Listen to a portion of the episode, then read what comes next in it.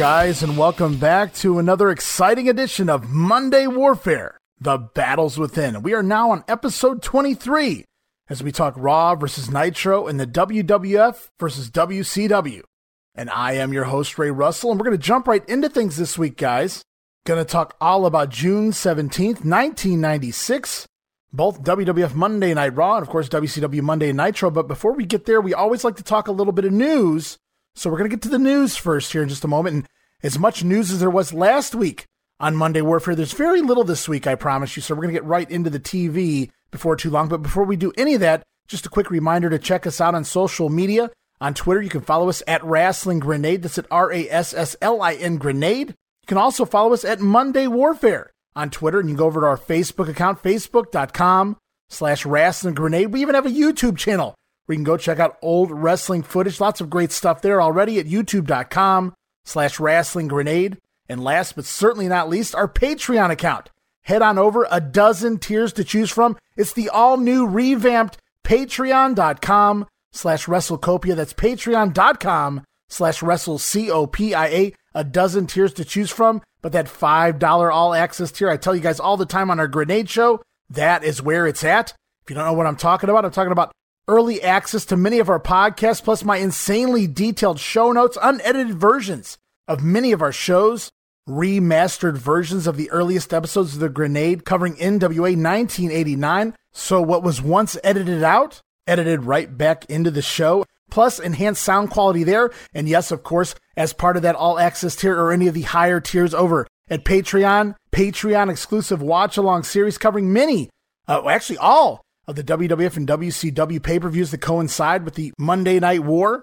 An excellent complimentary piece here to the Monday Warfare show, as well as watch alongs featuring Saturday night's main event Clash of the Champions, hey, Flair and Steamboat Clash 6 right there on Patreon. Also, USA specials, Coliseum video exclusives, and a whole lot more. Patreon.com slash WrestleCopia. The $5 all access tier gets you all of that. Plus now, yes, there's even more digital downloads, monthly digital downloads for your viewing and reading pleasure. Lots of good stuff. So give us a try. There's no subscription, cancel anytime. I think you'll like the offers, and there's more on the way. And as always, you can listen to Monday Warfare, The Wrestling Memory Grenade, Tom Robinson's TR Shocks the World, and so many more podcasts over at WrestleCopia.com. That's WrestleCopia.com and all of your favorite podcast streaming apps. From Apple to Spotify, Google Pod, iHeartRadio, and beyond. You name it, we're probably there. So now let's jump right into things. Like I said, June 17th, 1996. But before we get to Raw, we're going to look at some WWF news. And we're going to go here and there as we talk about Kevin Kelly on his way into the WWF. No, not Kevin Wacholz, aka Nailz. I don't think he'll ever be back in the WWF slash WWE. But Kevin Kelly, the play by play man, was hired as an announcer.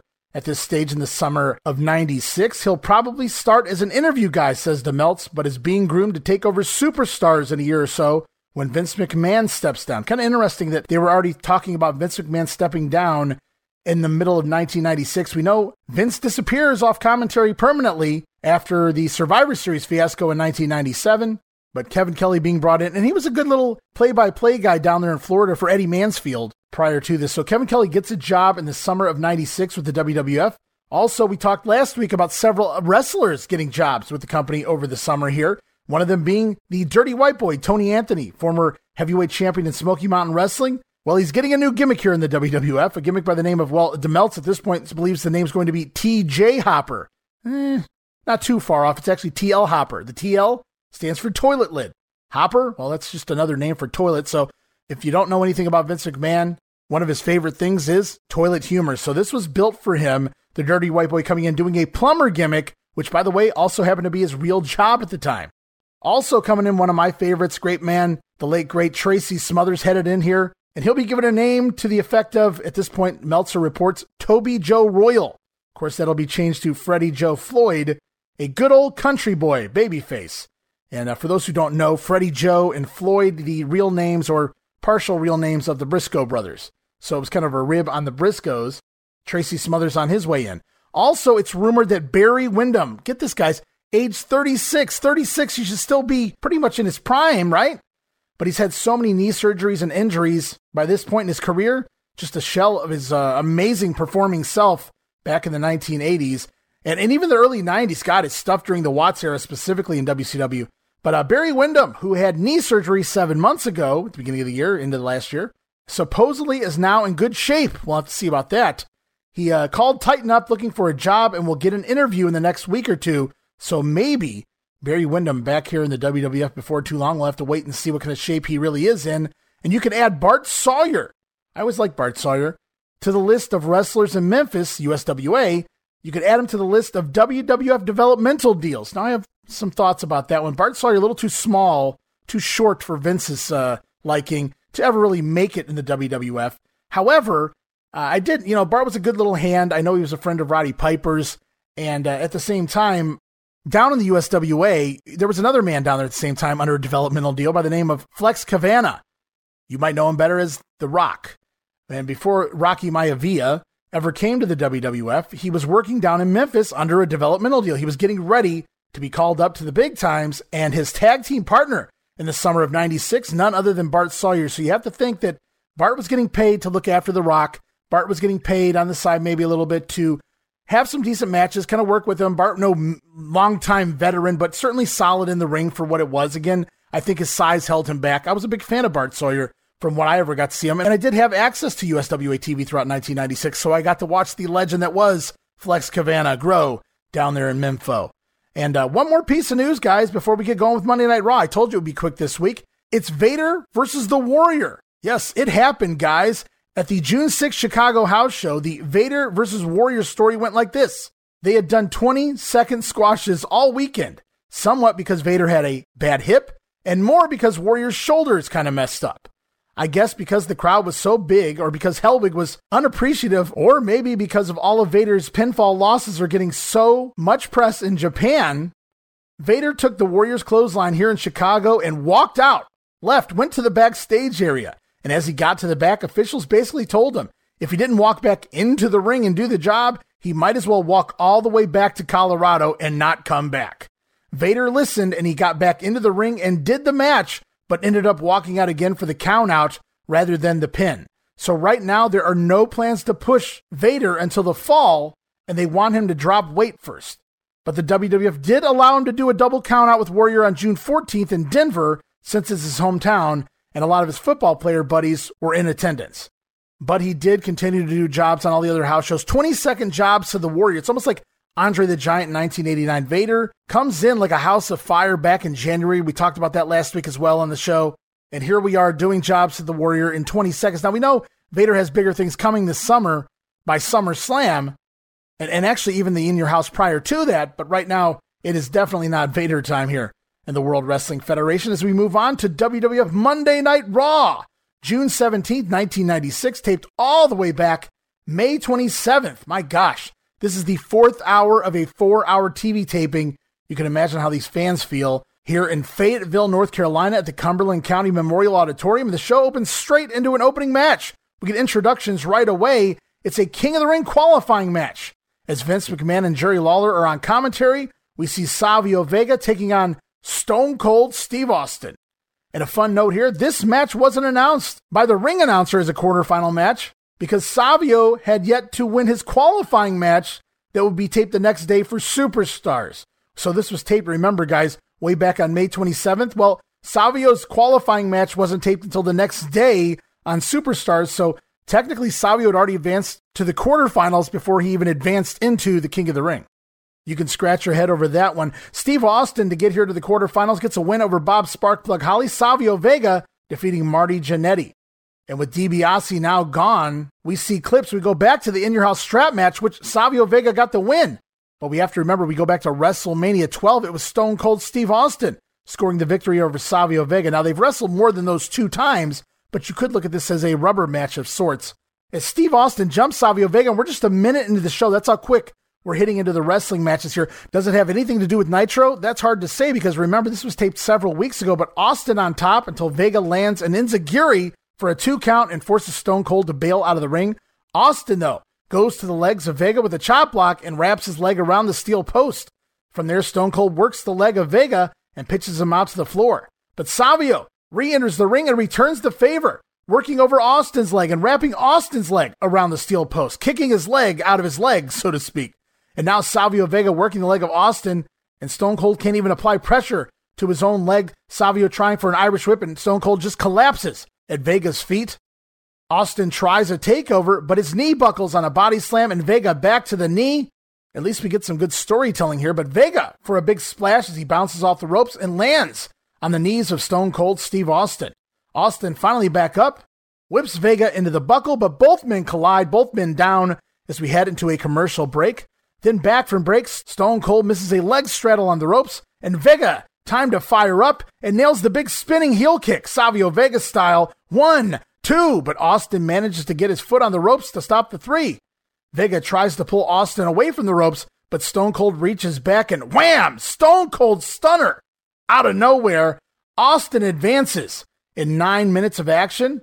And I thought I could have sworn we've seen the essence of the Stone Cold stunner in a previous match, but this is claimed to be the first, very first Stone Cold Stunner on TV. It's not yet named that, but it gets the win nevertheless. Savio Vega goes down. The first victim of the Stone Cold Stunner and Steve Austin advances into the semifinals at the King of the Ring pay per view. And we get a few quick clips here before the next matchup. We see a quick Undertaker promo where we're treated to a Mankind Undertaker feud video. Taker says Mankind will pay for his sins at the King of the Ring when the two men go one on one. We also see a clip of Jake the Snake Roberts defeating Bradshaw, that's Justin Hawk Bradshaw, to advance into the King of the Ring semifinals to take on Vader as well. So we know it's going to be Jake the Snake Roberts versus Vader in one semifinal match, and we know Stone Cold Steve Austin is ready to take on the winner of our next match here. But before we get to that, we also see a Dick Murdoch memorial clip, just a 10 second clip, but very cool that they did it. Dick Murdoch passing away two days prior to this Raw episode on June 15th, 1996. Murdoch died at the young age of only 49. And now we head back to the ring. It's the other king of the ring. It's the final king of the ring quarterfinal matchup. It's wild man Marc Mero with Sable in his corner, taking on Owen Hart, cast and all, with Jim Cornette in his corner. And Stone Cold Steve Austin joins commentary, taking no sides. But he really doesn't seem to like Marc Mero. Hey, Stone Cold, what do you think of the wild man? Sure, Marc Mero is a credit to the human race, but personally, I just can't stand him. I hate his guts. well, pulling no punches there is Steve Austin. You know, we've heard stories over the years that a lot of guys thought Marc was a great guy, a great human being outside of the ring, but a lot of people just did not like working with Marc for a variety of reasons. And uh, by King of the Ring time, Stone Cold may uh, double down on these comments, but we'll have to wait for the pay per view for that. As the match gets going, we see a clip of Barry Horowitz still here in the summer of 96 Horowitz gets a winning reverse decision on Owen Hart back on WWF Superstars when Owen refused to release the sharpshooter. And who was the referee for that match? Why, it's brand new WWF official Harvey Wippleman. Of all people, Wippleman, remember, we've seen him out here taking notes in recent weeks.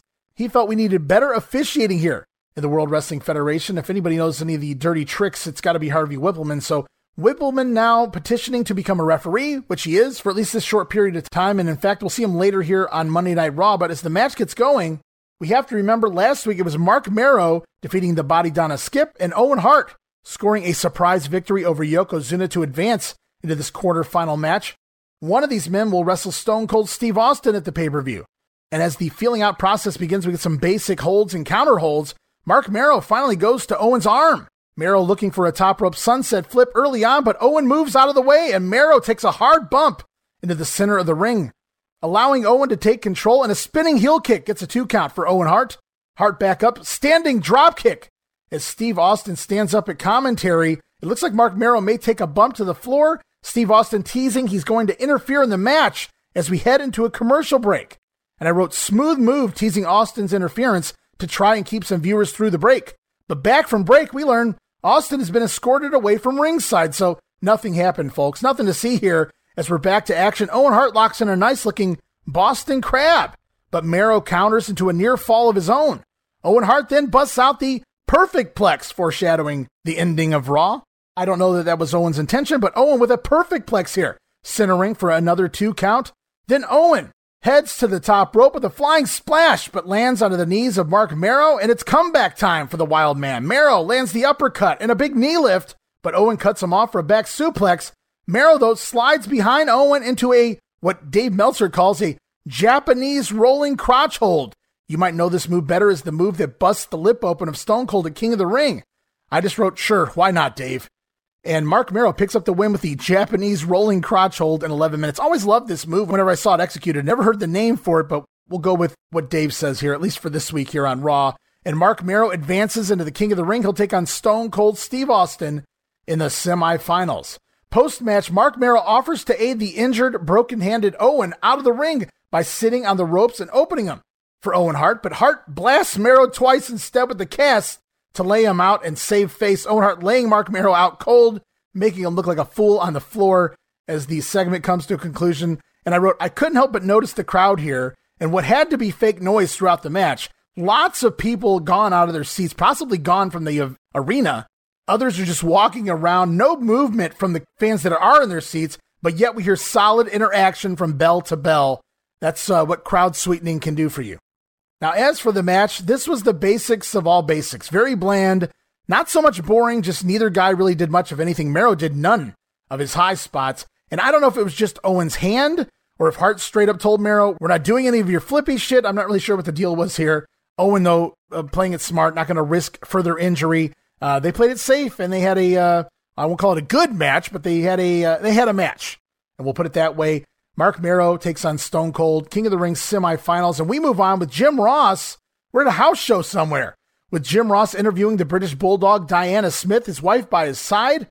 And we talk about the rematch from In Your House. The Bulldog going to challenge Shawn Michaels yet again for the WWF title at King of the Ring. The Bulldog says he's confident, and Shawn Michaels messed with the Bulldog's prized possession, his wife. The announcers question the word possession of a spouse. The Bulldog seems to own Diana.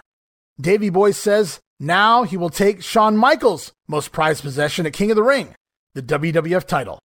Jim Ross reminds Davey that Shawn is in this arena, in this house show building right now. But Bulldog says he doesn't give a frog's fat ass. The Bulldog says if Shawn has any guts, he'll come out here right now, and that he does. Out comes Shawn Michaels, who attacks the Bulldog from behind. It's not a very baby-faced thing to do, but Shawn has had enough of Davey's antics and Diana's claims, and it's Shawn Michaels and Davey Boy Smith in a pull apart brawl. Officials pull the men apart on a couple of occasions, and they continue to break free and go back at one another. It's your classic pull apart brawl to set up the big pay per view match this coming Sunday night at King of the Ring. I feel like I should be looking forward to this matchup given the guys involved, the Bulldog and Shawn Michaels, but the build to the match has actually hurt it more than helped it. Had they just focused on these two competing in a good wrestling match with a little bit of heat, Bulldog wants the belt. I get it. Makes sense. You need a little bit of a storyline there heading into the title match. You can have things like this pull apart brawl, but everything leading up to it just hurt it. And this pull apart brawl, it just didn't even work for me. Although I appreciate the effort. Even though, and you got to remember, this was done post production of Raw. This didn't happen at Raw. This was edited in after the fact. So clearly, this wasn't even on their mind when we got to this stage. We roll on with the WWF Superstar line. That's the 900 number. Last week I made mention that they used Lex Luger's WCW theme music as the backtrack while Doc Hendrix sold what was on the 900 line. Now, a lot of you might think, well, that was a shot at Lex Luger for jumping over to WCW. That was a shot at WCW for bringing in Hall and Nash.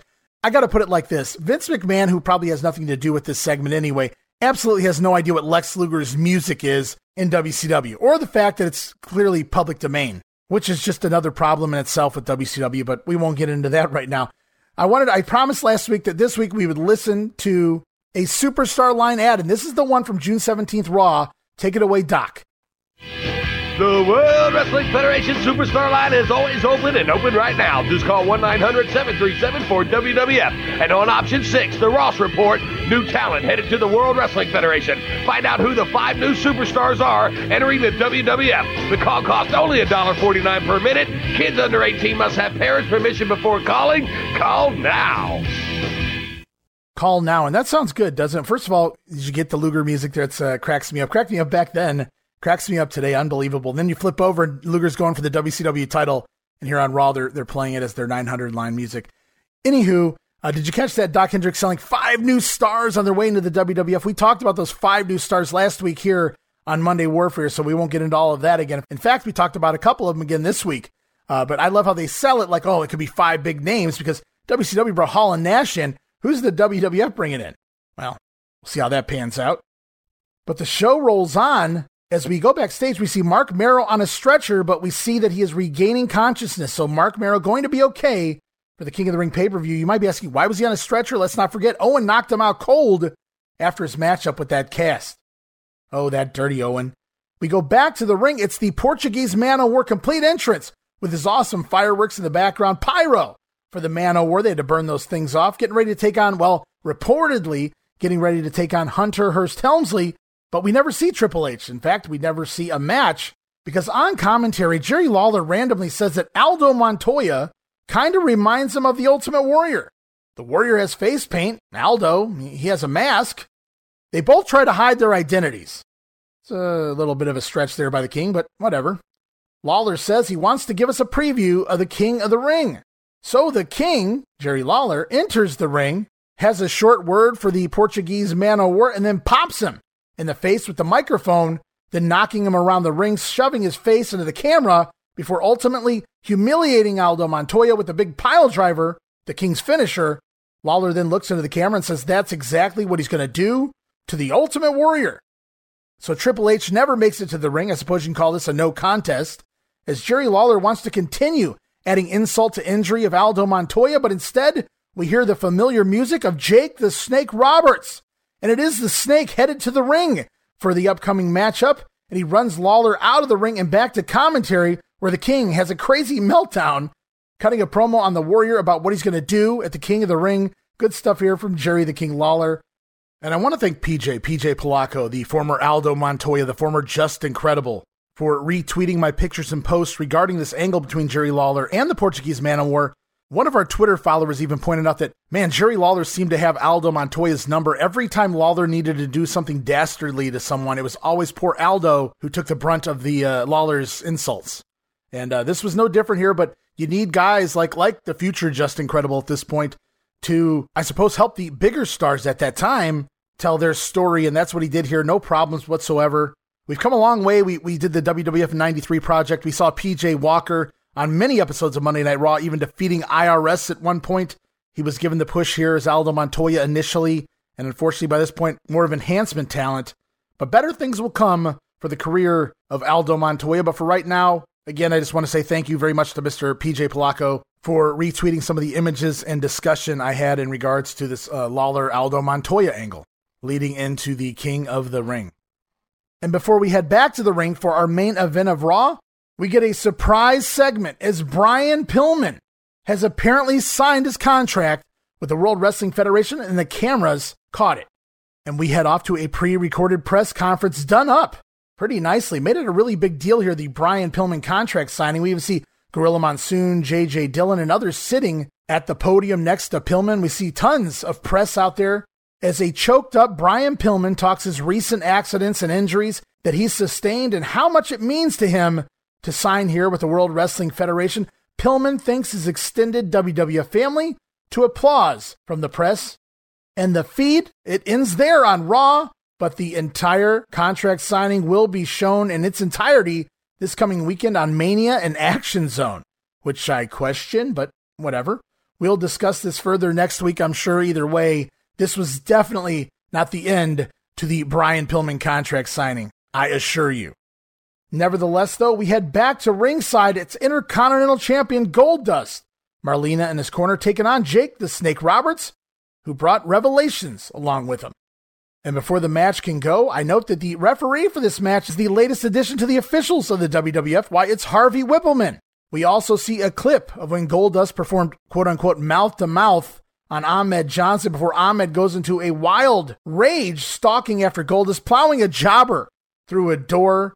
I can't get enough of that spot. But the match gets going. It's Jake taking on Goldust for the IC title. Lots of stalling. Stalling for days by Goldust here as we get an insert promo from the action zone of Jake the Snake Roberts wanting to help the younger athletes to prevent them from making the same mistakes that Jake did.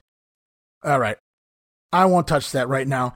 Back to the matchup, Goldust with psychological tactics, as Vince calls it, as he reaches for Jake's snake. But Jake, he goes and gets the real snake, Revelations, or at least the snake bag, as Goldie bails yet again. Back inside, Jake Roberts smacks Goldust's ass, then beals Goldie and nearly loses his balance while doing so. Just embarrassing here.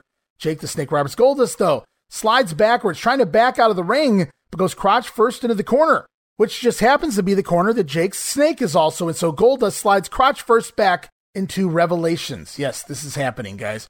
Goldust then giving Iron Mike Sharpe a run for his money between the stalling and the bailing in this match. Almost no action whatsoever. And we're six minutes into this thing, guys. And almost nothing has happened. Goldust, though, finally posts Jake Roberts' shoulder on the floor as Jerry Lawler spoils the entire Mission Impossible movie in a really douchey move on commentary. Can't believe that. Just out of the blue, Jerry Lawler giving away spoilers. Must not be a fan of Tom Cruise. Back to the action though. Goldust tries to give Jake mouth to mouth, much like he did to Ahmed Johnson, but he eats a punch instead as Jake the Snake looks for his comeback. And I should mention all match long, the announcers continue to tease Mr. Perfect, who will be interviewing Jim Cornette at some point. They're trying to get him right now during this match, supposedly. That's Mr. Perfect interviewing Jim Cornette to find out who Cornette has selected as the special guest referee for the King of the Ring match between Shawn Michaels and the British Bulldog. Early on in the match, Vince claims technical difficulties is the reason we can't hear from Mr. Perfect, but finally, they cut to the Mr. Perfect head and an insert promo up in the corner for the announcement. But we cut away for the finish of the match. The presumed finish of the match was getting ready to take place. Vince McMahon cuts Hennig off and goes back to the match, prolonging the interview further into the matchup, trying to keep the fans tuning in. Jake the Snake Roberts locking in the DDT, the front face lock, but Goldust counters into a backdrop, and the action continues as they once again throw back to Mr. Perfect. He says he has the scoop. He knows who the special guest referee will be for King of the Ring, but he wants to watch this match first. Mr. Perfect and Jim Cornette will announce the referee at the conclusion of this match. So we're just going to have to sit here, guys, and stay tuned. Goldust knocks Jake Roberts on his ass in the corner, kind of Rikishi style, but instead of sticking his ass in his face, Goldust sits down crotch first into the face of Jake the Snake Roberts as we go into a commercial break. Back from break, this match just continues. It just keeps dragging along. Goldust with a rest hold leg lock on Jake the Snake Roberts, center of the ring. Jake finally makes his comeback, lays out Goldie, but Marlena places gold glitter in the hands of Goldust, then distracts Harvey Wippleman while Goldust blinds Jake with the gold glitter and cracks him with a big right hand to score the pin. Goldust blinds Jake Roberts with gold glitter and then nails a big right hand and pins Jake the Snake Roberts in about, gosh, 13 minutes. And I'd like to call it action. But wait, Harvey sees the gold all over the face of Jake the Snake and he reverses the decision. Harvey's no fool, the first intelligent referee ever in the history of professional wrestling. Common sense in use, guys. And Goldust, upset of the reverse decision, attacks a blinded Jake the Snake Roberts post match. But I don't think Goldust realizes that Jake has been there before. This isn't the first time the Snake's been blinded, and we've seen him lay out Brother Love. We've seen him lay out the model Rick Martel, and yes, DDT on Goldust as well. To quote Jake once upon a time, even a fool knows a man only has five senses, a snake he has six. We always do it better in the dark. And Jake the Snake Roberts DDT on Goldust, a little too late to take the Intercontinental title. And uh, this segment finally over. I wrote, My God, it's insane how much Vince McMahon relied, or at least used, Jake the Snake Roberts to close these Raws back then. Jake has been back a total of six months now and still moving at a snail's pace in the ring. I'm not trying to rip the guy. I loved Jake's psychology, loved his promos. In his prime, he, he wasn't the greatest tactician in the ring, but he still worked a pretty damn good match. Uh, but here, unfortunately, ugh, it's uh, it's hard to watch him.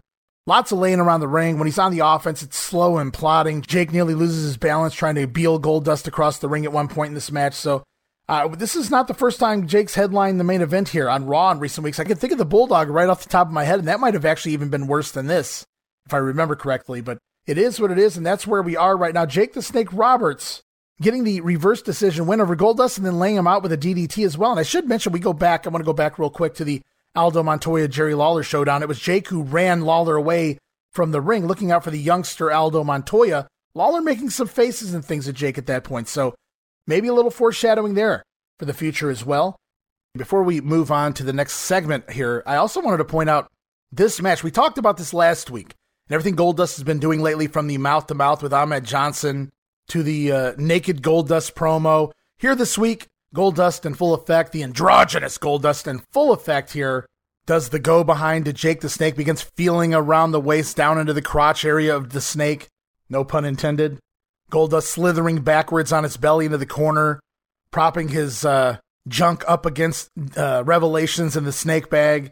And of course, the most blatant of them all, Jake the Snake in a seated position in the corner. Goldust goes over and sits on his chest, basically shoving his crotch into the face of Jake the Snake Roberts as we headed in one of the commercial breaks. The Goldust character, which had been taken down a notch after WrestleMania, right back into the mix of things. But as promised, the end of the show, it's the end of Raw. And we go backstage to Mr. Perfect, who interviews Jim Cornette. The WWF has granted Camp Cornette the option to pick the referee for the King of the Ring title match in the agreement that Clarence Mason would drop his charges of assault against Gorilla Monsoon in the WWF. And that's what happened here. Mr. Perfect wanted to be the one to interview Corny and announce the referee for the upcoming rematch between the Bulldog and WWF champion Shawn Michaels. Cornette said he had to mull it over. It needed to be a guy who couldn't get tossed around the ring a man with integrity and honesty that couldn't be intimidated. Then he thought of the perfect referee. You heard me right. The referee for the King of the Ring, none other than Mr. Perfect. Of course, Curt Hennig puts himself over and promises to call it right down the middle as Raw comes to an end. The last few moments of the final show, the go home show to the pay per view, we learn that Mr. Perfect, the heel Mr. Perfect, will act as referee for the Shawn Michaels and British Bulldog title match at King of the Ring. To say the deck was stacked against Shawn Michaels at this point, an understatement. And if you were a Shawn Michaels fan at the time, you were certainly worried of old HBK's run as champion. And again, I note here as Raw comes to an end, I wrote, fourth hour of tapings, this crowd was visibly dead and disinterested throughout the entire show. Vince better be thankful for crowd sweetening. So I, I, mentioned crowd sweetening again here, but in all honesty, if you just watch the crowd rather than what's going on in the ring, you can see that the uh, the noise level doesn't match up to the enthusiasm the crowd is showing, which is uh, I should say lack thereof enthusiasm. It's hard to believe we're this deep into the Monday Night War, some ten months into the Monday Night War, and Vince McMahon's still using not just TV tapings, but recording four shows at a time. I understand it's a major cost cutting measure and, and maybe even a necessity at this point in 1996, but man, they need to get out of this funk because trying to put together four hours of TV in one night to go up against four live episodes of Nitro where they can combat whatever you recorded three weeks ago, the WWF were never going to recover if they hadn't gone live every week. Of course, that's upcoming in the weeks and months to come, so we won't get into that right now. Segment of the night, guys. Another rough week for Raw here, and that's scary when this is how you fill an hour of TV heading into your pay per view. Marc Mero versus Owen Hart never really clicked for me, though, though Owen is working with an injury. Jerry Lawler's segment with Montoya was fine. And uh, Jake versus Goldust, I'd, I'd rather never see that main event again. I guess this is, uh, again, one of those default shows where you just have to pick the least shitty thing that happened on the show. So I wrote Austin versus Vega, question mark. And I, and I put a question mark here because of the Austin versus Vega matches, the matches which uh, don't get me wrong, I enjoyed them. Uh, this is probably the worst of the lot, and that doesn't mean it's bad. It was there, it was okay. It certainly wasn't anything, uh, you know, no four or five star matchup. Then again, it was it was TV. But I go back to it, you're combating against a Nitro, a live Nitro, mind you, and there's just nothing really exciting or, or popping right now here on Monday Night Raw. Unfortunately, hopefully that changes soon. But that concludes this episode of Monday Night Raw as we head over to WCW news. And we're coming off last night, the Great American Bash pay per view. We're going to look at quick results from the Great American Bash on the main event pre show on TBS. It was Rocco Rock over Jerry Sags in a minute and 46 seconds. Ending came when Johnny Grunge appeared from under the ring and hit Sags with the cast to lead to the pin. Also on the pre show, VK Wall Street over Jimmy Powers with the Samoan drop, the stock market crash, whatever he's calling it here in WCW. Also, Hacksaw Jim Duggan pinning the Disco Inferno in just two minutes, nine seconds with the three point stance. Total squash there. As we move on to the live pay per view, it was the Steiners over Fire and Ice Scott Norton and Ice Train in a must be a winner match. U.S. champion Konnan defeated the quote unquote South American legend El Gato, aka Pat Tanaka in a mask. Diamond Dallas Page retained the Lord of the Ring ring with a win over Marcus Bagwell. Cruiserweight champion Dean Malenko also successfully defended his title over the debuting Rey Mysterio Jr. The Meltzer gave that one four stars. Also on the card, it was John Tenta getting some revenge over Big Bubba, no trouble. That feud will uh, unfortunately continue on, as we'll see here on Nitro. Also, Chris Benoit defeats Kevin Sullivan in a Falls Count Anywhere match. It appeared Arn Anderson was going to turn on Benoit, which may have been the initial plan.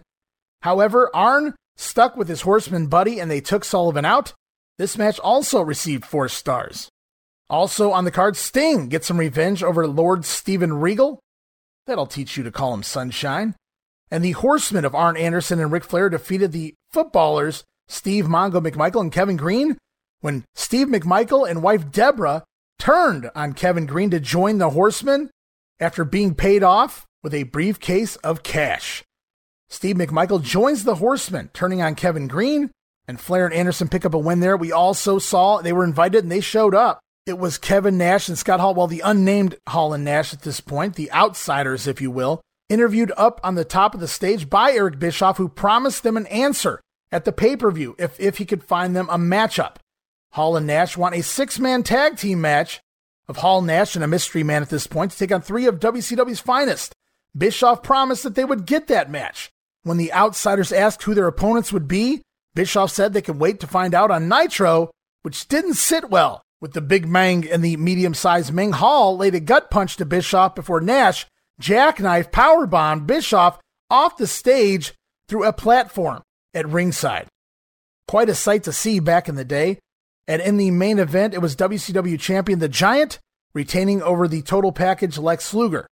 In the Observer, this Great American Bash was given a 98.5% thumbs up by the fans. Wow. Lots of solid stuff on that show. And you'll be able to hear the watch along version of Bash at the Beach, including the dark matches or the main event preliminary matches, I should say, as part of the patreon.com slash WrestleCopia all access tier. $5, guys. Just another watch along added to the watch along series there on Patreon coming soon. The Great American Bash 96 watch along.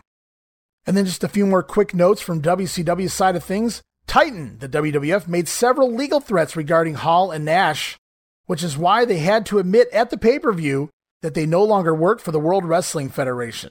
Also, the newcomer jobber, Prince Iaukea, is Mike Hayner, no relation to the Iaukea family, no King Curtis or the original Prince Iaukea. No doubt Kevin Sullivan gave Hayner this gimmick name here. Of course, Sullivan, a big fan and a, and a longtime friend of King Curtis. Anywho, the new Prince Iaukea, Mike Hayner, is a former Professor Boris Malenko student, and lately he's been training in the WCW power plant. That seems like regression.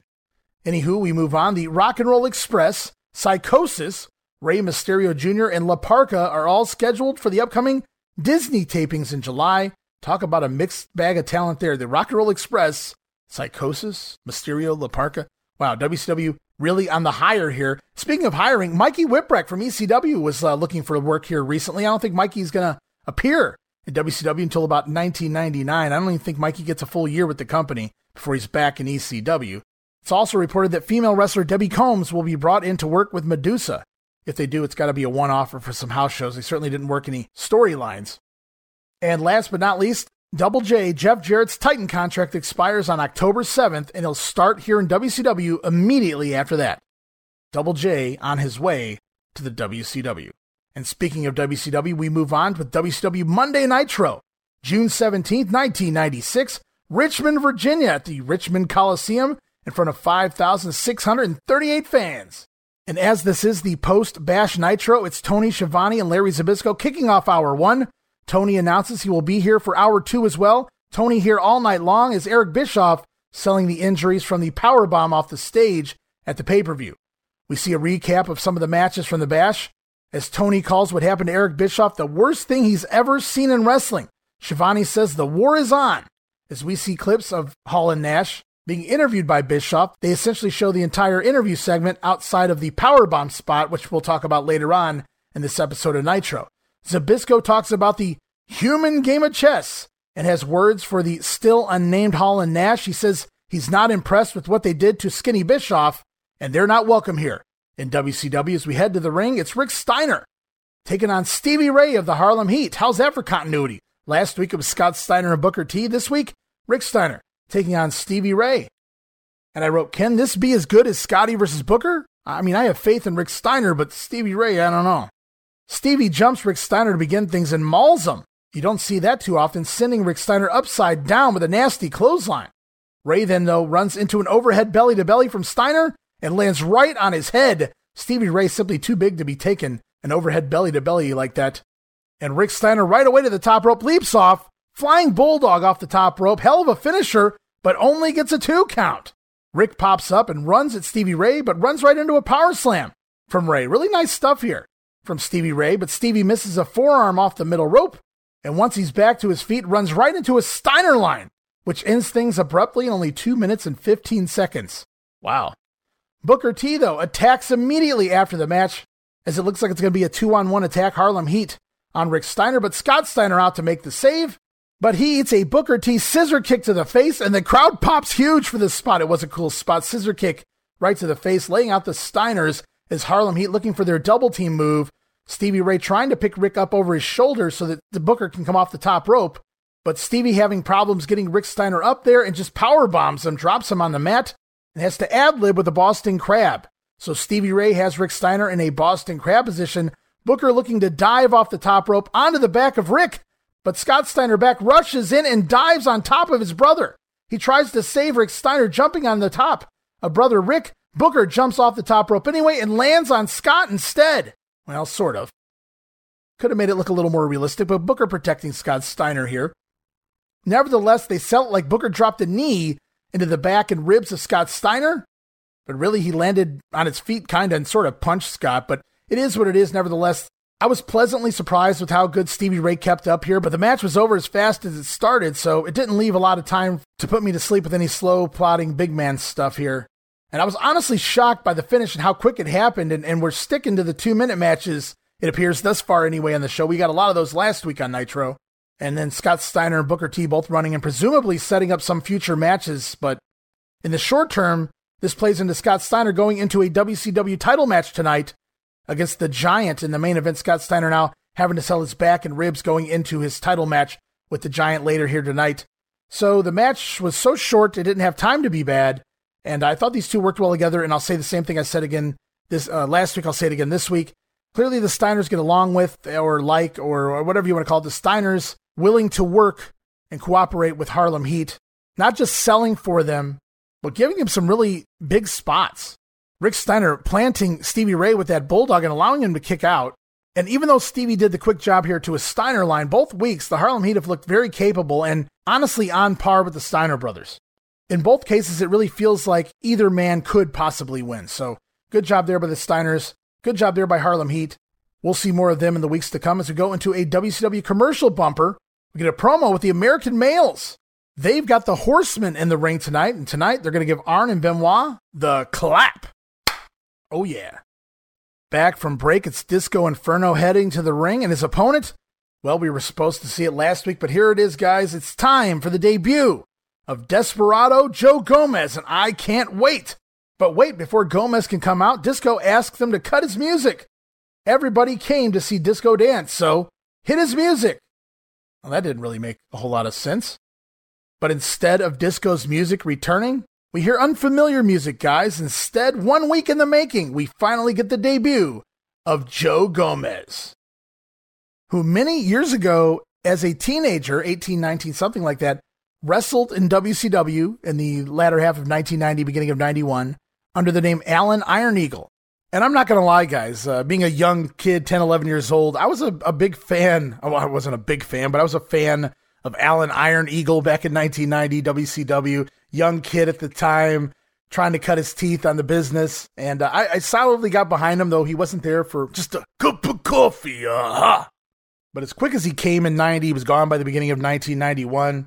And you can imagine my surprise when I found out that this Joe Gomez character was the same Alan Iron Eagle that I'd seen six years prior.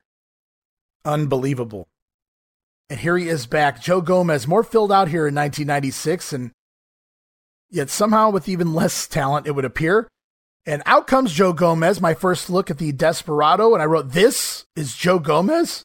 This is the Desperado? As the match gets going, I wrote not very good from either end. Crap moves and bumps for the most part. Disco ducks a crossbody and Gomez lands across the top rope. Disco Inferno takes over, but he's more worried about his hair and dancing and finally runs into a Gomez boot in the corner. Joe Gomez for a comeback, but telegraphs a backdrop with Disco countering and a swinging neckbreaker. I wrote, isn't, isn't that his finisher? But instead of making the cover, Disco does some more dancing. Finally, the Inferno covers, nonchalantly, I should add, laying across the chest of Gomez, who turns it into a crucifix for the win in just 3 minutes and 31 seconds. Now, that's an effective finisher. Remember the 1 2 3 kid pinning Ted DiBiase with that back in 1993, just for example. But here, eh, they try and hype Joe Gomez. They try and hype this guy, and then he doesn't even beat Disco, of all people, with a finisher, but rather gets lucky with a crucifix counter in his debut in the ring. I wrote it didn't really help his case, but neither did the fact that he appeared to suck, uh, which is sad considering he's been in the business like eh, six years. And what may be the worst part of the match, Disco Inferno, n- not caring about the wrestling at all during the match, does the job, but he gets up, looks at his hair, and says, Hey, it's okay that I lost because my hair is still in place. And that's where we are with the Disco Inferno right now as we throw to Mean Gene Okerlund, who is standing by with Ric Flair, along with Woman, Miss Elizabeth, and now Deborah McMichael as well. We learn that the Macho Man has been reinstated, and he will take on Ric Flair right here tonight on Monday Nitro. Flair says that Savage wants his money back, and more importantly, he wants Elizabeth back. Flair repeatedly sells the girls and promises to hurt Savage tonight. He's standing his ground. He doesn't fear the Macho Man. Woo! Back to the arena, it's Tony Schiavone on commentary. He informs us WCW has put the top six names in WCW into a hat, and there will be a drawing later tonight to determine which three men will wrestle Scott Hall, Kevin Nash, and their mystery partner at the Bash at the Beach pay per view. And at this point, they haven't mentioned these six names. Who are these six guys? So I guessed here. And we'll find out who they are later in this show. But right here at this point, I guessed Hogan, Savage, Luger, Sting, Flair, and the Giant. Of course, Giant being WCW champion, I wasn't sure if he was one of the six. But those are the six I wrote down right here in my notes and we'll have more on that later in this episode of Nitro. But first, we go back to the ring. It's the American males getting ready for some clap, taking on the team of Arn Anderson and Chris Benoit. Benoit rocking some bruised makeup after his Falls Count Anywhere match with Kevin Sullivan yesterday at Great American Bash. And being in Richmond, Virginia, we're in Crockett country, which means we're also in Horseman country, and the crowd pops huge for the heels here as Arn knocks Bagwell off the apron to begin the match. However, Anderson does run into issues early after getting too cocky, and the males take control of the match. Anderson finally manages to tag out, with Benoit now stepping in the ring with Bagwell, and some impressive counters here from both guys, escaping an over the shoulder backbreaker as Bagwell into an arm drag. Very lucha like. Bagwell also countering a hip toss with a backflip. Marcus really trying to improve his game here in 1996 at this stage of his career. Bagwell looks for a big splash but lands under the knees of Chris Benoit, and the heels finally take over control of the match. The Horsemen try a double team on Bagwell, but the males use it to their advantage. Scotty Riggs dropkicking Arn Anderson into a Bagwell backslide for a two count. Bagwell then busts out the old fisherman suplex finisher. And I'm sorry, every time I see this finisher, I just hear Jesse Ventura talking about Sprayberry High School. That was where Bagwell went to high school. Sprayberry High School. Ventura brought it up like every week on TV, and I just always remember during those Bagwell squashes, which here we are, looking back to 1996 here. Bagwell with the fisherman suplex, but Benoit in to break it up before Anderson can do the job. Benoit tags in and chops the living shit out of Bagwell. I've seen some nasty chops, and this is going to be right near the top of the list. And then stomps Bagwell down to the corner to the crowd's approval. They're cheering the heels. They love the horsemen. Benoit slamming Bagwell center ring, diving headbutt connects and boy, did it ever. If there was ever a legitimate finishing diving headbutt, this one was it. Holy shit. But Scotty Riggs in to break up the cover. Bagwell finally manages to get the hot tag out to Scotty Riggs, but the crowd's still solidly behind the horseman. We see the males bust out the old double dropkick spot. Schiavone yells, That's their finisher! Double dropkick to Chris Benoit, but Arn Anderson in this time to break up the count. And as the referee tries to separate things, we see Arn Anderson with a cheap shot back elbow from the apron to the back of Scotty Riggs' head. Benoit then picks Riggs up in a suplex, drops him ribs first across the top rope. Nasty spot, nasty landing across that top rope with Scotty Riggs. Benoit makes the cover. Horsemen pick up the win 5 minutes and 47 seconds. No mention of Brian Pillman here. However, the announcers put over that there are indeed four horsemen now. That would be Flair Arn Benoit and, of course, Steve McMichael. You know, I've read it in the dirt sheets, but it's absolutely undeniable. Marcus Bagwell, very impressive as of late here in 1996. Too bad he winds up joining the NWO and picks up all the uh, wrong habits to be a credible professional wrestler. Maybe a better sports entertainer after joining the NWO, but Bagwell really coming into his own as a wrestler here by 1996, looking really good and certainly outshining his partner Scotty Riggs at this point. And I had been a Riggs fan prior when he was Scott Stud down in uh, USWA or even even on the underneath here in WCW. But here he Scotty Riggs, and unbelievably Marcus Bagwell showing some really good stuff here this week. Uh, really impressed with him as of late. Quite a quite a few decent uh, matches Bagwell's been putting together. Post match, the Horsemen remain in the ring as Benoit and Anderson do an interview with Mean Gene Okerlund. Gene and Arn Anderson talk about the addition of Mongo to the Horsemen. Arn acknowledges the Horsemen fans here in Richmond. He says they back the Horsemen because they do what they say they're gonna do. Chris Benoit, meanwhile, says that Kevin Sullivan failed at his quest to try and split up the Horsemen. The Horsemen are about guts, glamour, and glory. Mean Gene spots a Horseman fan in the crowd. Hey, you're three fingers short. Oh, Mean Gene. And as we head into a commercial break, we get a bumper promo from John Tenta. Of course, he defeated Big Bubba last night at the Great American Bash. They have a rematch coming up after the break here on Nitro. Tenta admits that he and Bubba have gotten some of each other, but tonight we will see who ends it once and for all. Oh, we'll see something, all right. And after the break, as promised, though they didn't have to keep their word, I wouldn't have held them to it. It is John Tenta taking on Big Bubba, no trouble, with Jimmy Hart in his corner. It's a rematch from last night's Great American Bash. Not exactly sure why we need one, but here it is. Still with a half a head of hair and no theme music, John Tenta making his way out to the ring to take on Biker Bubba. Bubba tries to attack Tenta to begin the match, but fails. And it's Tenta with a big backdrop and a drop kick by the former Earthquake, sending Bubba out of the ring. Back inside, Bubba with an Irish whip, Tenta hitting the corner hard. Bubba does the old boss man slide out of the ring, Big Bubba's supposed to trip up John Tenta in the ring, but before he can, there's steel steps in the way. So while Bubba's trying to move the steps out of the way to perform the move, Tenta takes the trip bump without even being tripped. It's just as bad as it sounds. Jimmy Hart distracts the referee while Bubba crotches Tenta into the steel post to take control. Bubba then doing his token boss man style offense, but at half the normal speed. I wrote sigh. Tenta manages to escape a chin lock and comes back with a pair of avalanche splashes in the corner, but the referee again too busy with Bubba, and Jimmy Hart sneaks in and blasts Tenta in the back with the megaphone. But Tenta no sells the megaphone shot and goes after his former manager Jimmy Hart. Tenta with an atomic drop on poor Jimmy. Tenta turns around. Bubba charges right at him, but the former shark turns it into a power slam but they're not in position for the finish. So Tenta, he picks the boss man back up again for a second power slam. This time, Tenta putting his feet on the ropes for leverage for no real apparent reason. Bubba was out of it. Tenta gets the win, four minutes and 39 seconds, but it doesn't end there, guys. Oh no. Post match, John Tenta chasing Jimmy Hart around ringside and into the ring. Hart hands off a loaded sock of change to Big Bubba who just beats the living fuck out of Tenta's face and body with it. I wrote, holy fuck. Right in the face as hard as he could. He swings this sock of change. I wrote, Jesus. And just in case you question the reality of it, as I did at first, at first I said, man, that sounds like change. And they're selling it like it's quarters, dollars, half dollars, whatever the case may be. But I'm wondering what could be in this sock that they could gimmick it to where he could beat him in the face as hard as he was doing it and it'd still be safe. And I'm thinking, with that impact, how can you fake it? But just in case you question the reality of this segment, Big Bubba empties the sock, dumping the quarters all over the chest of John Tenta. I wrote, Holy shit. He literally beat him in the face as hard as he possibly could with a sock of quarters. I wrote, No thanks.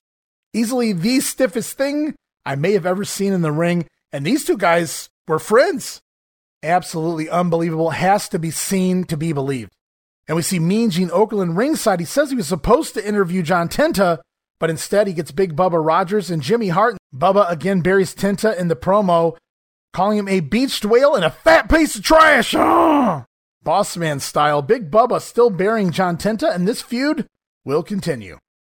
To a commercial break and back, and now it's Mean Gene in the locker room. Man, this guy is everywhere. Mean Gene now with the Macho Man Randy Savage. Yes, guys, he's finally back. The Macho Man's going to take his time with the Nature Boy tonight. It is Savage and Flair coming up next here at the beginning of hour two. Savage says that Ric Flair is preoccupied with the women, and Savage will put him down. Mean Gene asks the Macho Man if he sought treatment while he was away. Savage said yes, he did. He saw a female psychiatrist, and she said Savage was OCD. One cool dude, uh huh. Nice from the Macho Man. The Macho Man is back as hour two begins. Bobby Heenan tries to join the commentary team, but as the Macho Man makes his way out for the upcoming match, he runs Heenan off momentarily. And apparently, at least for the short term, Larry Zbyszko going to stick around on commentary. So I guess it takes Tony Schiavone and Larry Zbyszko to replace Eric Bischoff. I'm not really complaining. Tony, Larry, Bobby Heenan on the call. We don't see that trio very often, if at all. And I'll take it for the time we get it here as we kick things off with hour two. It is the Macho Man Randy Savage back in the ring, taking on the Nature Boy Ric Flair, accompanied by Elizabeth, Woman, and now Deborah McMichael as well. And we learn a couple of things here. Apparently, the Macho Man agreed to undergo counseling and therapy to be granted his return to the ring. Meanwhile, we also learned that Ric Flair, the money Ric Flair paid Steve McMichael to make the turn at the Great American Bash was actually the Macho Man's money that he had to give to Miss Elizabeth. And then in classic Larry Zbyszko fashion, he has to hard sell the prenuptial agreements, guys. Before the match can begin, Ric Flair on the microphone at ringside taunting the Macho Man. He says Savage is facing the agony of pain, defeat, and divorce. Savage responds to the mic as well, simply telling Ric Flair, I'm gonna kick your ass. Savage leaps out of the ring and attacks Ric Flair in the aisle. Both men still in their entrance robe and jacket, and Ric Flair rolls into the ring. Savage shoots him hard into the corner, looking for the old Flair backdrop, but Ric Flair will not take the backdrop with his robe on. I wrote LOL, very noticeable. So the fight goes on until Flair can get his robe off. Then he takes the backdrop and out to the floor as we head into a commercial break.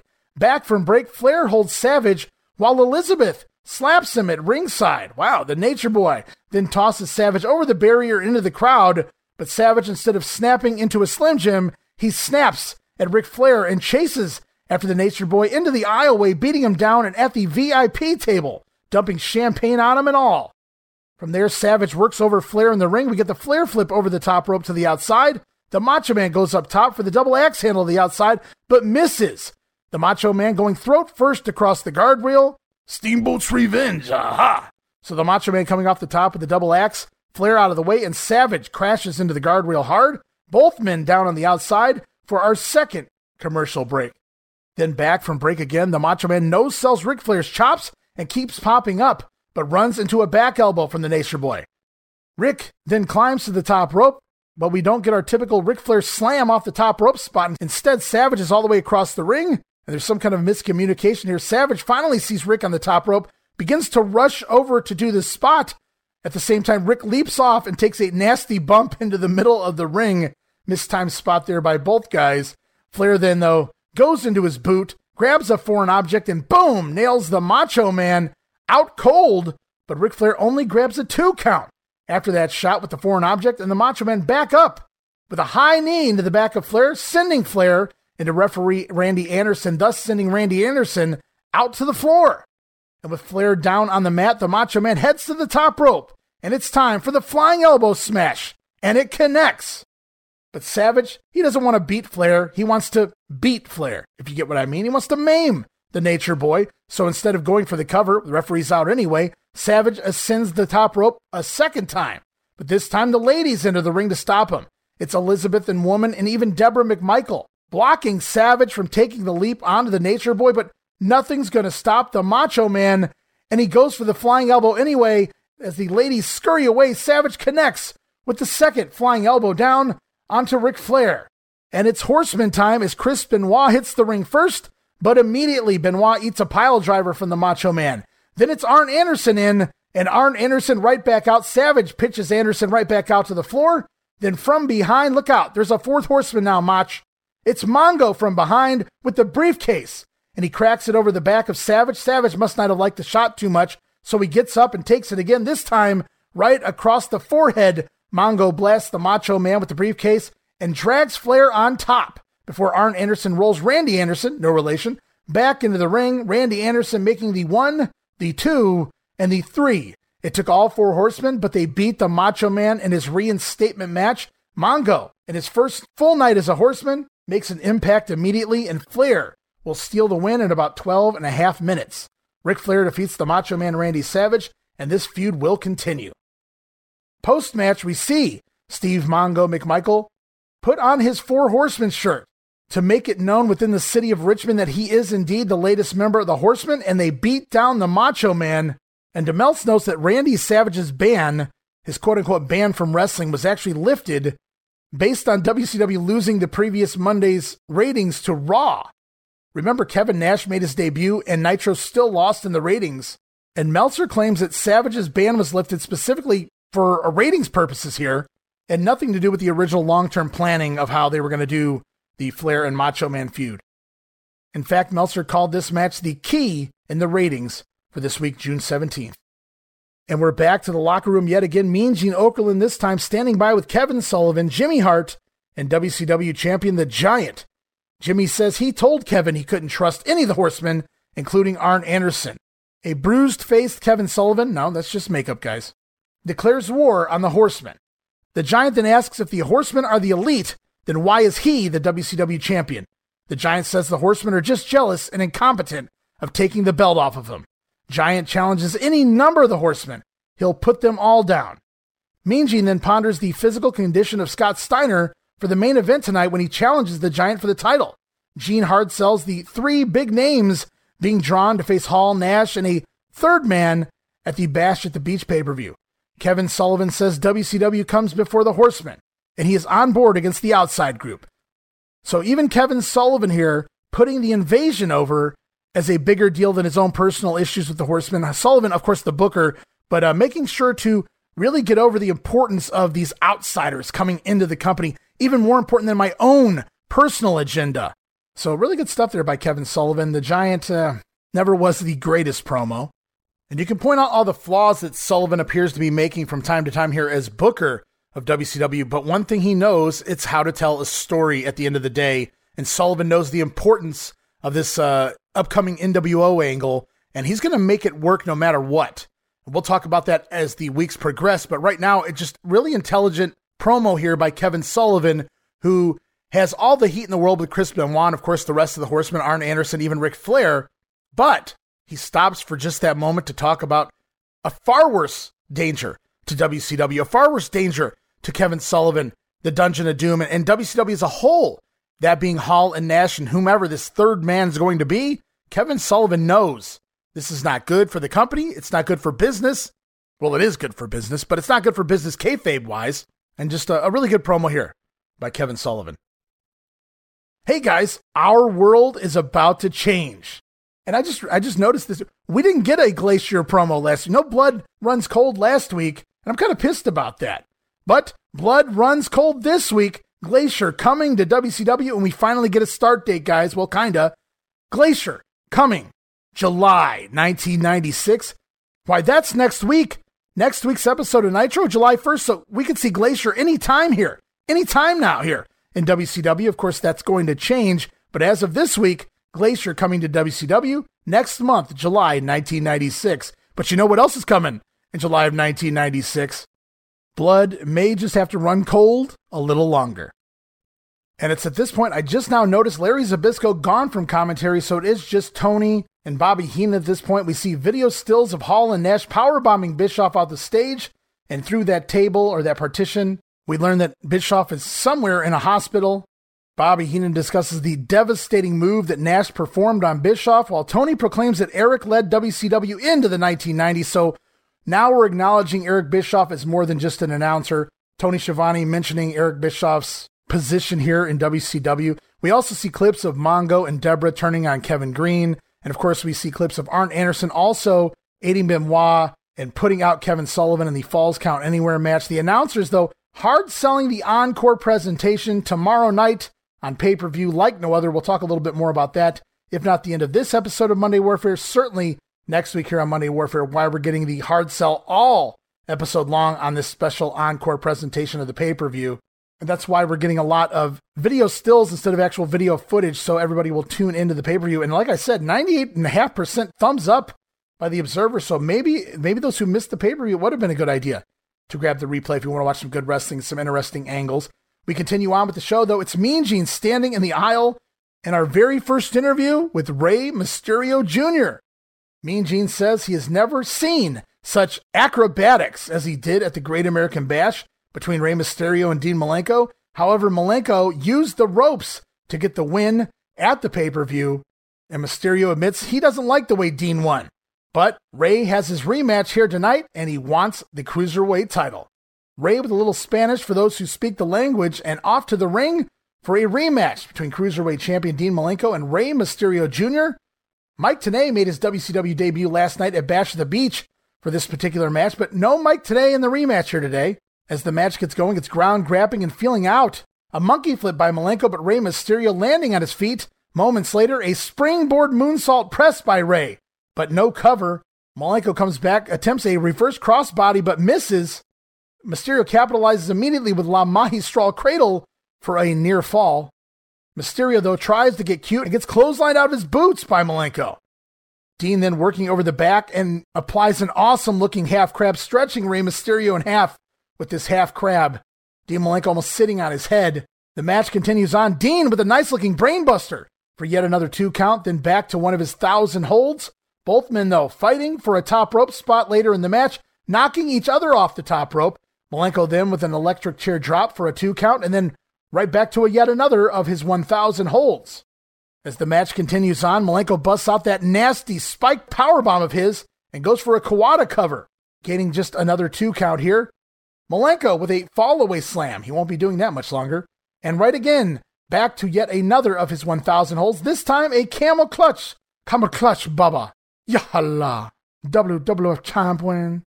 Mysterio escapes the clutch and out to the floor as Dean is whipped hard into the guardrail, it's Mysterio to the top, springboard to the top rope with a flying Hurricanrana out to the floor. Amazing spot we've never seen before here. Rey then back to the top rope, but Dean follows him up. Rey Mysterio, though, with a sunset flip bomb off the top rope for a two count. Amazing.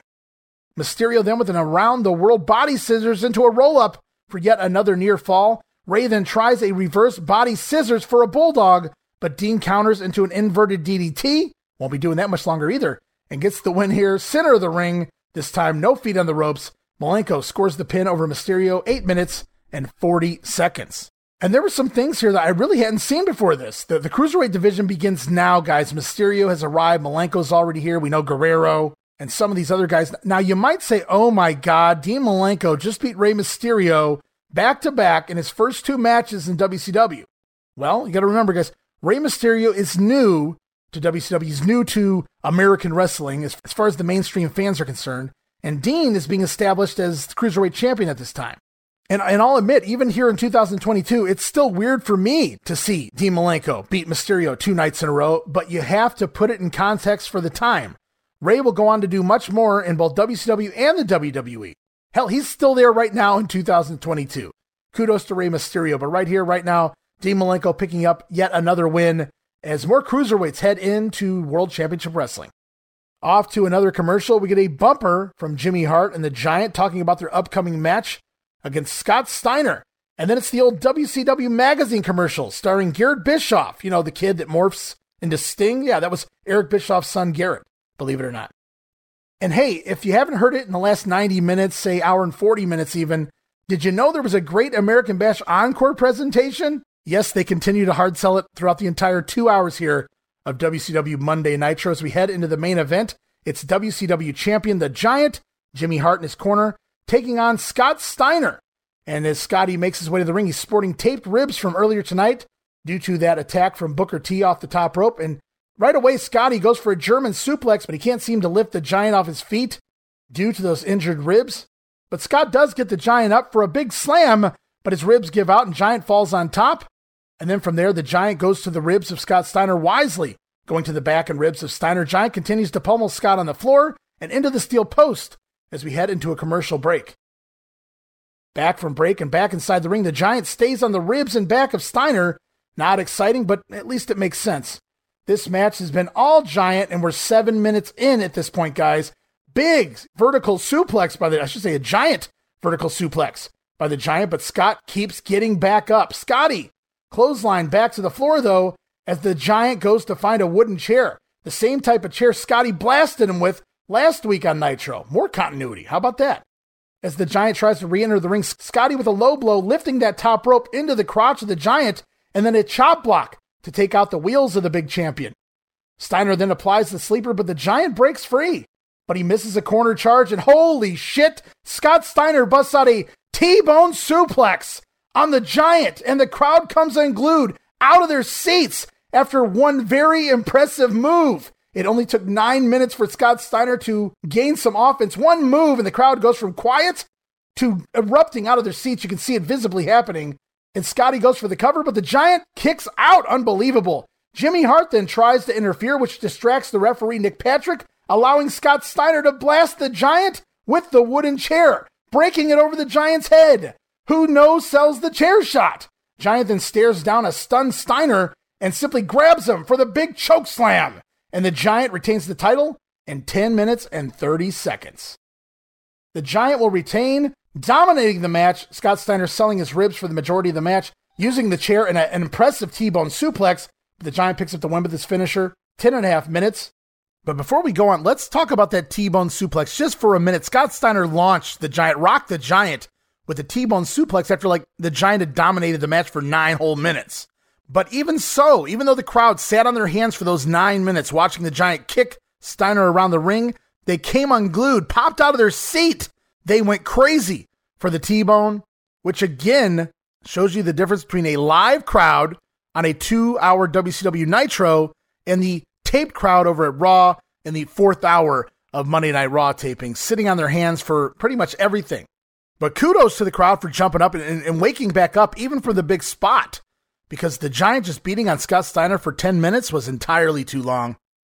And I'll touch on this a little more right now while we have a moment. If you go back and watch this Nitro, listen to this Nitro as I did, the word overhype is an understatement here because talking about overhyping a pay per view, I've never heard anybody overhype an encore presentation of a pay per view more than we heard the Great American Bash hyped here on this episode of Nitro. One of the reasons was the low buy rate. There were a lot of things going on that caused that low buy rate. And it was at this point one of WCW's best pay per views in a very long time, wrestling wise and, and storyline wise. And they felt if they could tell the story after the fact that Mongo turned heel, that Hall and Nash jackknife Diesel, jackknife power bombs Bischoff off the stage, all of these things coming together, they felt if they could tell this story on Nitro and show you some video clips or, or some pictures of the event, that maybe they'll have a pretty good encore presentation buy rate. I don't really know how that turns out. Hopefully, in the future, observers, torches, things of that nature will get an answer to that. But for right now, in case you watched this episode of Nitro along with me and you're wondering what the hell are they doing, that was the reason why the oversell of the encore presentation. They felt they really had a product to sell, and if they could tell the story again here on Nitro, they could get more buyers for the Tuesday night showing of the Great American Bash. And we're off to Mean Gene Okerlund for the major announcement. Who will wrestle Hall Nash and the mystery partner at Bash at the Beach? We won't have to wait any longer. And throughout the entire Nitro broadcast, we've heard that everybody has put their name into the hat from Rey Mysterio Jr. to Paul Orndorff to Medusa. Everybody wants a piece of Hall Nash and their third mystery man, but only six names remained. The top six names in WCW, they proclaim. And only three of those names will go on to Bash at the Beach to meet what Mean Gene refers to now as the outsiders, who still don't have names, still not Hall, still not Nash. They still try to figure out what they want to call these guys. And this is where Mean Gene confirms the names of the, the final six. Of course, Hulk Hogan, the giant WCW champion, makes sense. Ric Flair, Sting, Lex Luger, and the Macho Man Randy Savage. No arguments there. Your top six wrestlers in the WCW. And then the names were drawn. And the three names that will be competing at the Bash at the Beach pay per view against Hall Nash and their mystery partner will be none other than Lex Luger, the Macho Man Randy Savage, and Sting. Wow. And as we were going through this, I kind of figured, well, the Giant should defend his WCW title. Ric Flair just started this hot angle with the Horseman. Mongo coming in doesn't really make sense for him to be part of this six man match either. So you kind of narrow it down immediately to Sting, Luger, Savage, and Hogan. You almost automatically think that Hulk Hogan's going to be one of the names, brother, but he's not, which is intriguing. You'd think for sure that Hogan would want a piece of this one. Well, we'll have to wait and see what happens there. So, no Scott Hall or Kevin Nash this week on Nitro. And as a mark back in 96 and a fan, of course, I'm sure that really bummed me out at the time. But from a booking point of view, the perfect week to get away with keeping them off TV was this week here, following the Great American Bash pay per view, especially after what Hall and Nash did to Bischoff. It makes you wonder hey, maybe this is real because if this was fake, they would have appeared on the show. But because they took Bischoff out, now they're suffering the consequences. So if you can suspend your disbelief and tell yourself these kind of stories, it's an intriguing storyline right now for WCW, this Hall and Nash storyline. And that'll wrap up this edition of Monday Nitro. So we talked segment of the night. Was it Macho Man versus Ric Flair? Was it Rey Mysterio and Dean Malenko in their rematch from the pay per view? Or the debut of Joe Gomez? Well, Joe Gomez, of course. I'm just shitting you guys. I think wrestling wise, if you looked at it on paper, I, would call you crazy if you didn't pick Malenko versus Mysterio. But I did notice, and Dave Meltzer noted this in his review as well. Mysterio Malenko are having solid matches, but they are not at the caliber that we expect from Rey Mysterio as of yet. Really good stuff. There things I had never seen before up until this point in my lifetime from Mysterio here, but I can't give it the nod because I know what he goes on to do. I know what Malenko goes on to do. Lots of great matches coming and a lot of the other cruiserweights headed in. So I'm going to go with what Dave Meltzer called the key to the ratings this week, and that's the Macho Man Randy Savage and Ric Flair. A fun little match. Savage gets back in the ring, had to be a big deal. I'm sure that had some people tuning in, not only to see Savage get his hands on Flair, but just to see the Macho Man back in action. Then, of course, every single horseman running in to interfere. It takes Mongo with a briefcase to finally put Savage down. Ric Flair picking up the win, stealing another one out from under the Macho Man. You keep waiting for the Macho Man to get his revenge, and you have to know it's got to be coming sooner or later. But for now, Flair pulls another one over on the Macho Man, while Savage, eh, he lives to fight another day, and even meaner and badder than ever, I'm sure. And.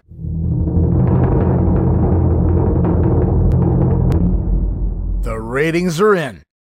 And it appears that the June 17th Nitro coming off the Great American Bash pay per view drew a 3.2 for the first hour and a 3.6 for the second hour, with a combined rating of a 3.4 and a 5.9 share, as compared to Raw doing a 2.3 and a 3.8 share. In the head to head hour, it was WCW's largest margin of victory ever. Even WCW's replay of Nitro later in the night did a 1.5 rating and a 3.8 share, that shared the same share that Raw did in its original hour. That replay of Nitro also one of the highest rated replays in Nitro history. So the buzz coming out of the Great American Bash pay-per-view, I'd say it was pretty good, and you can give some credit to Hall and Nash. You can give some credit likely to the Macho Man returning as well. But let's go back and look at this real quick. The first hour of Nitro, which was unopposed, did a 3.2 a little earlier in the evening, 8 o'clock p.m. But at 9 o'clock, up against Raw, Nitro jumps from a 3.2 to a 3.6. So Nitro does an even better number after Raw comes on the air.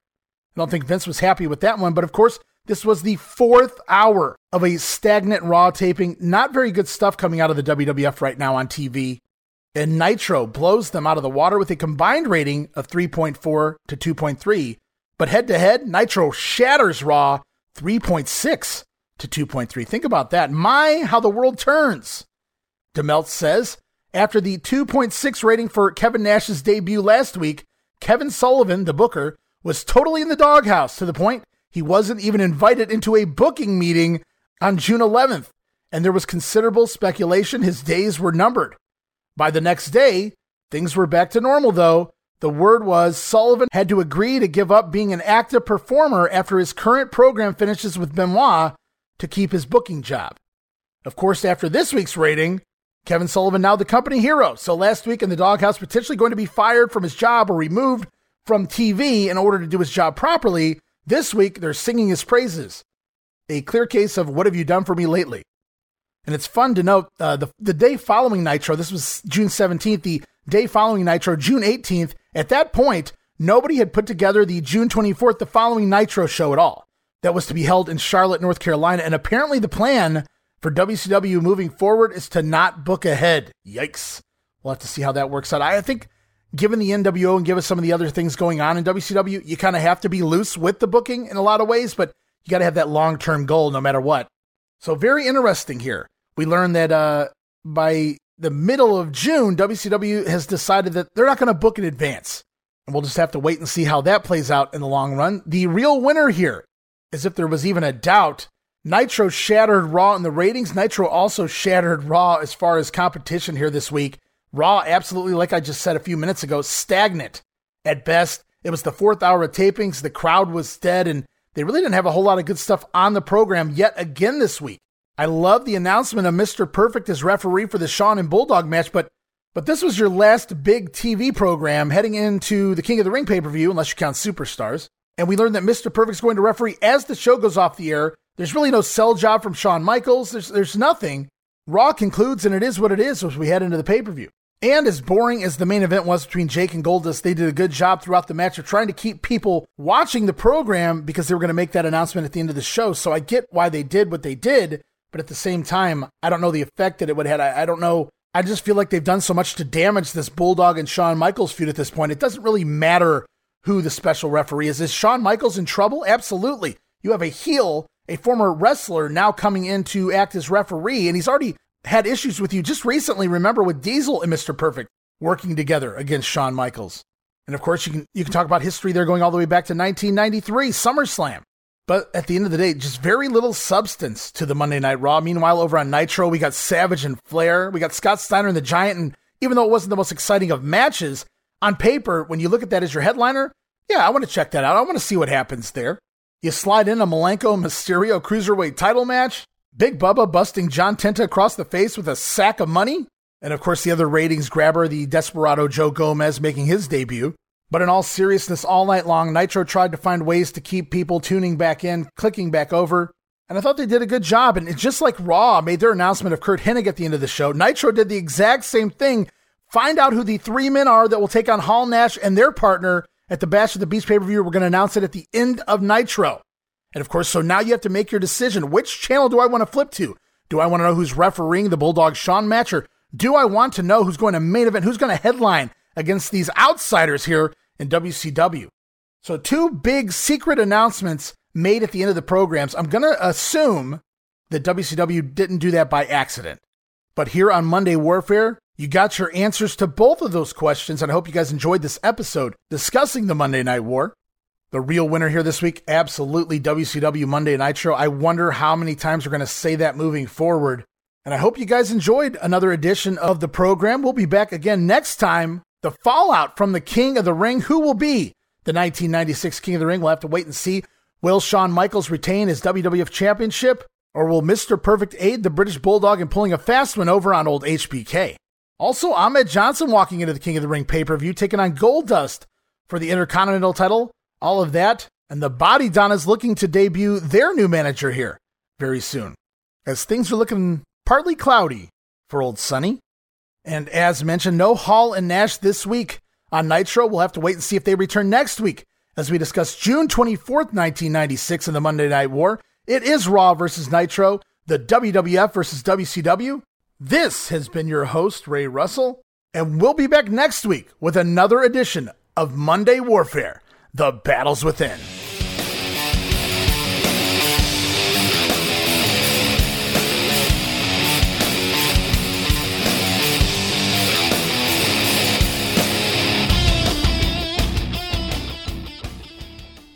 Mark is a credit to the human race, but personally, I just can't stand him. I hate his guts.